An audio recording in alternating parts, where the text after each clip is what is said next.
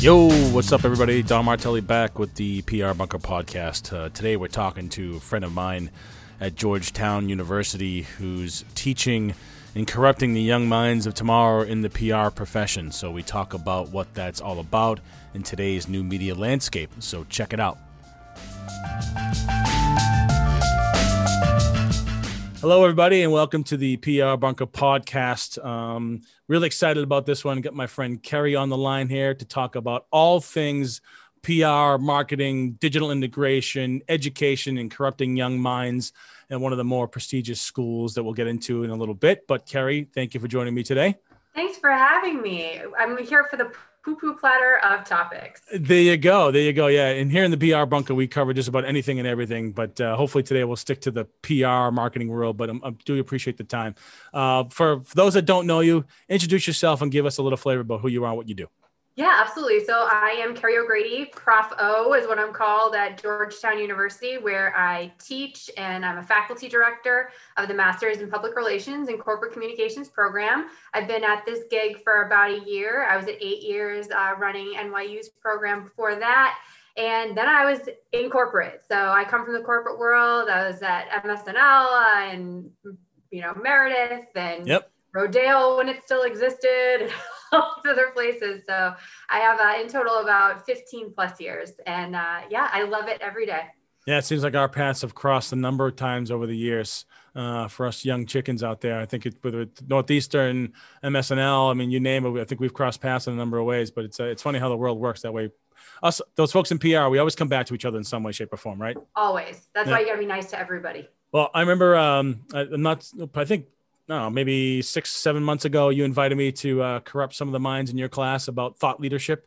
And I was like, all right, a, a room full of young minds, and I, I, have the microphone. I could talk as long as I well, not as long as I want, but as long you know for a few minutes.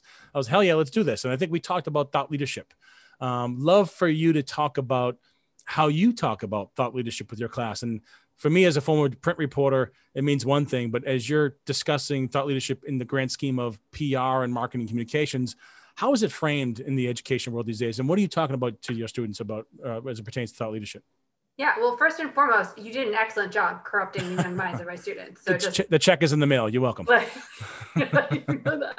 I love that you brought in the differentiation because um, even in PR, thought leadership has morphed in the past year, I think, uh, with COVID and social injustice and the election, right? I think pre-COVID, thought leadership for PR was let's get our CEO out there to be an expert in something. Let's have him do a speech. Let's have him do a conference or him or her.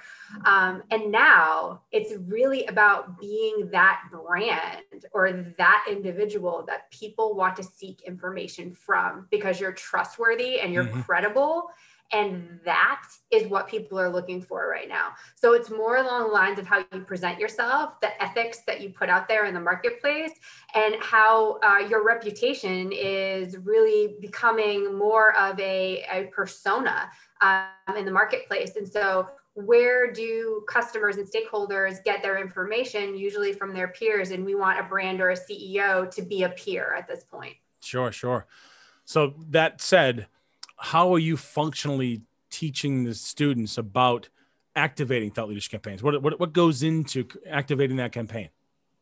Yeah, so right now we're really teaching students, uh, we're actually kind of going back to basics a little bit, which is interesting.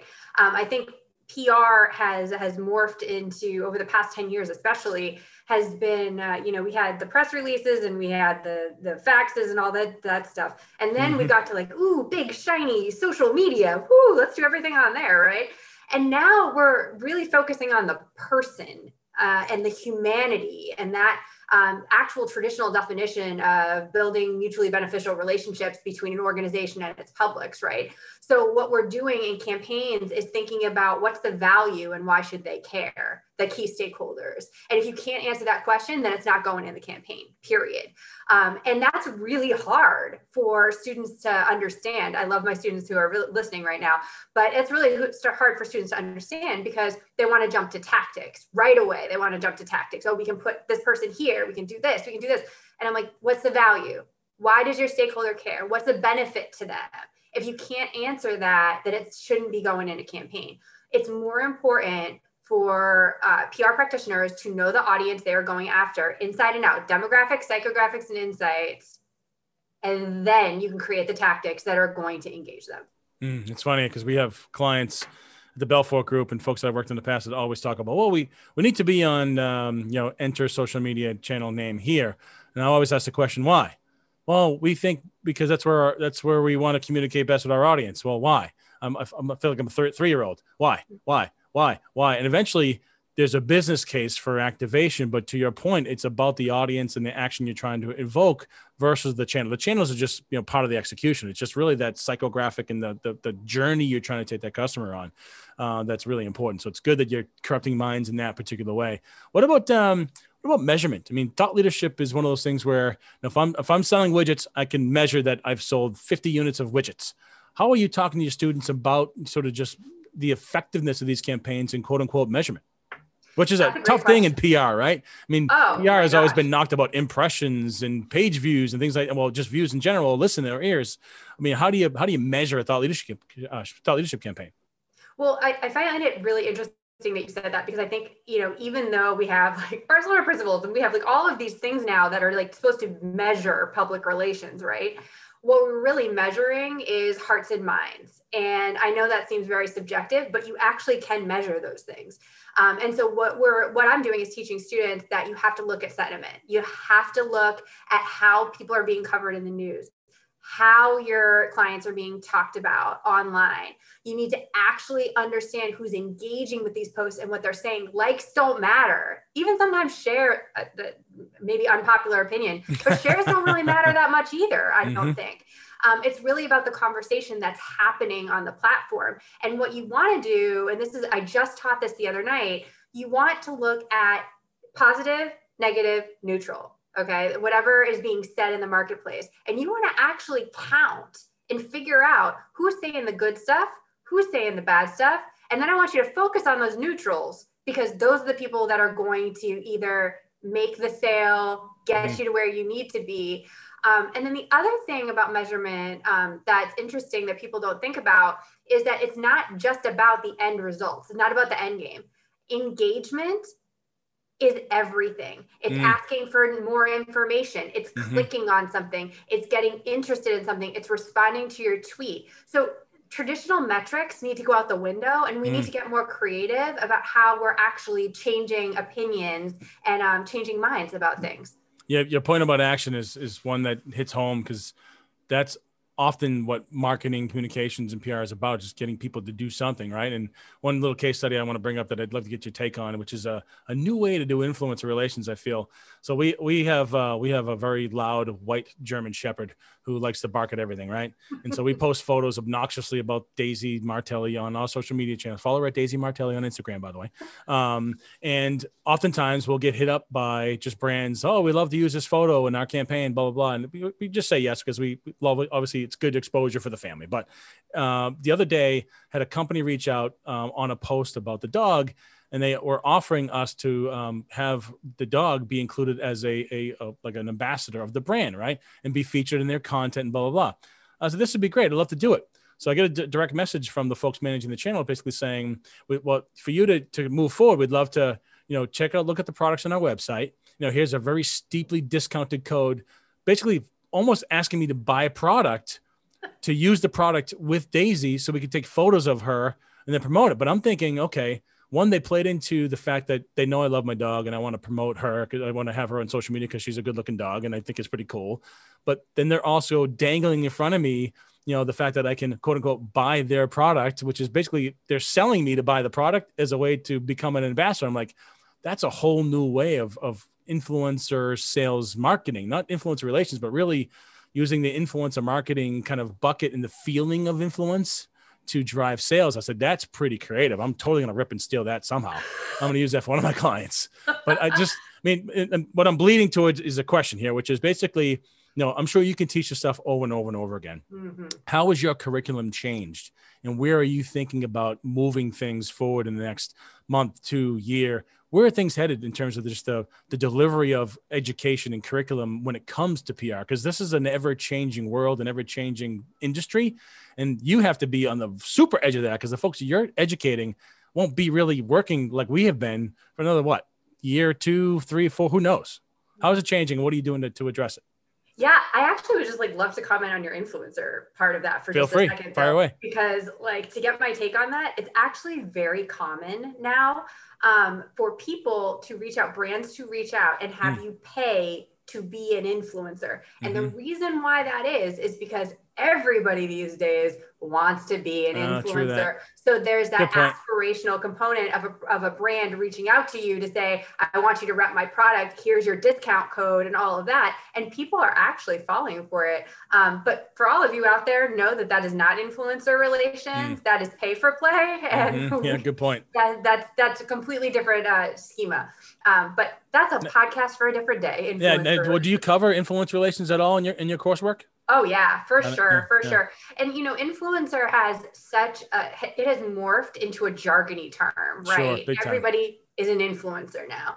And really at the at the end of the day, nobody's an influencer. People gravitate to who they trust and who they want to listen to. Mm, good point. And that is an influencer. So if you're going to pick an influencer for something, I put that in air quotes for all of you because I, I honestly think there needs to be a better term than influencer. Yep. Somebody who can make change on a certain topic, who can influence decisions made about that product or service. That is who you want to be a spokesperson for your brand. And you Mm. do not ask them to pay for their Mm. engagement. for Mm, valid. So Daisy deserves better. is I'm saying. I love it. I love it. Yeah, woof. Right? better. Hashtag woof. I love it.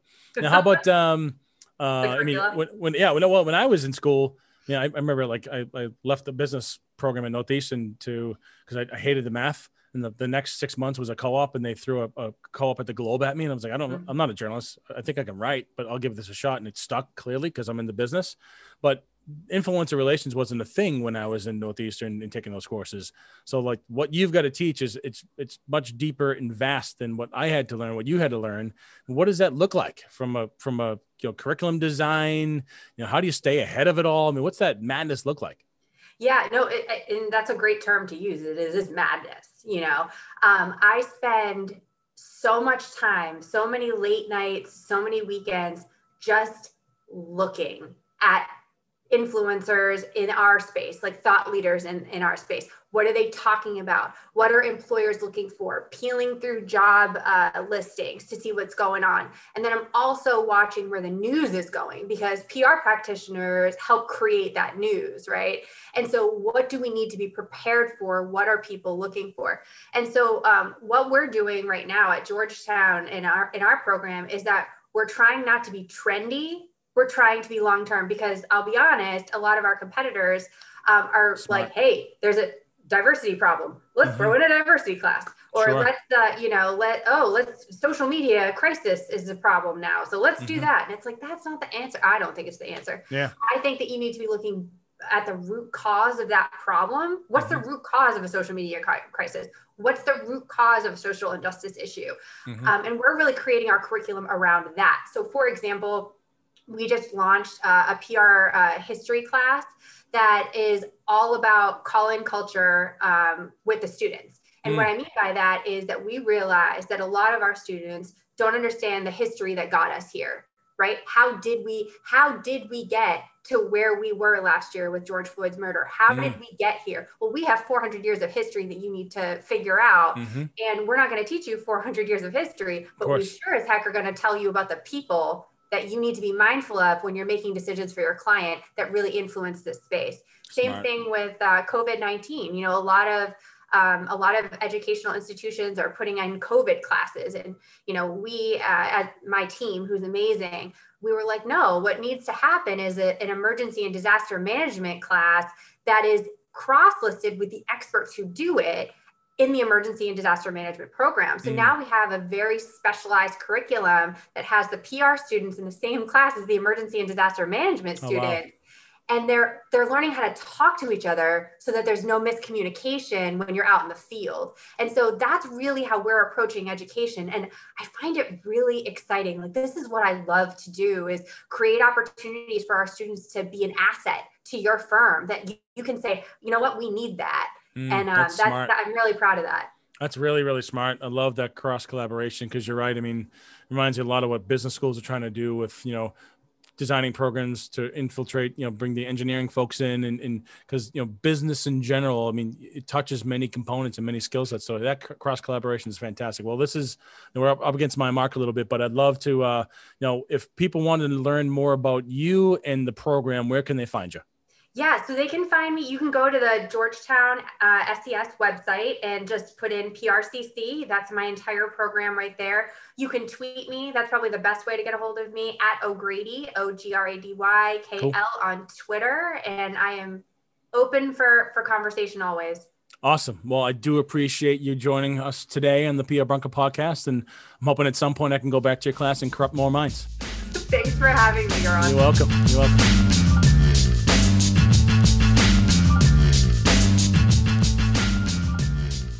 Thanks for joining me on the PR Bunker podcast. This was a fun one. I always thought about what it would be like to go back to journalism school, um, which would be much different than it was when I was in school years ago. But it's good to understand how the uh, young minds of tomorrow's PR game are being taught and what's going on in the classroom there. So appreciate Kerry taking the time out from Georgetown University to do the session with me today. Uh, in the meantime, you can find other episodes of the PR Bunker podcast on Spotify and Apple, and of course on prbunker.com and I'll see you guys next time.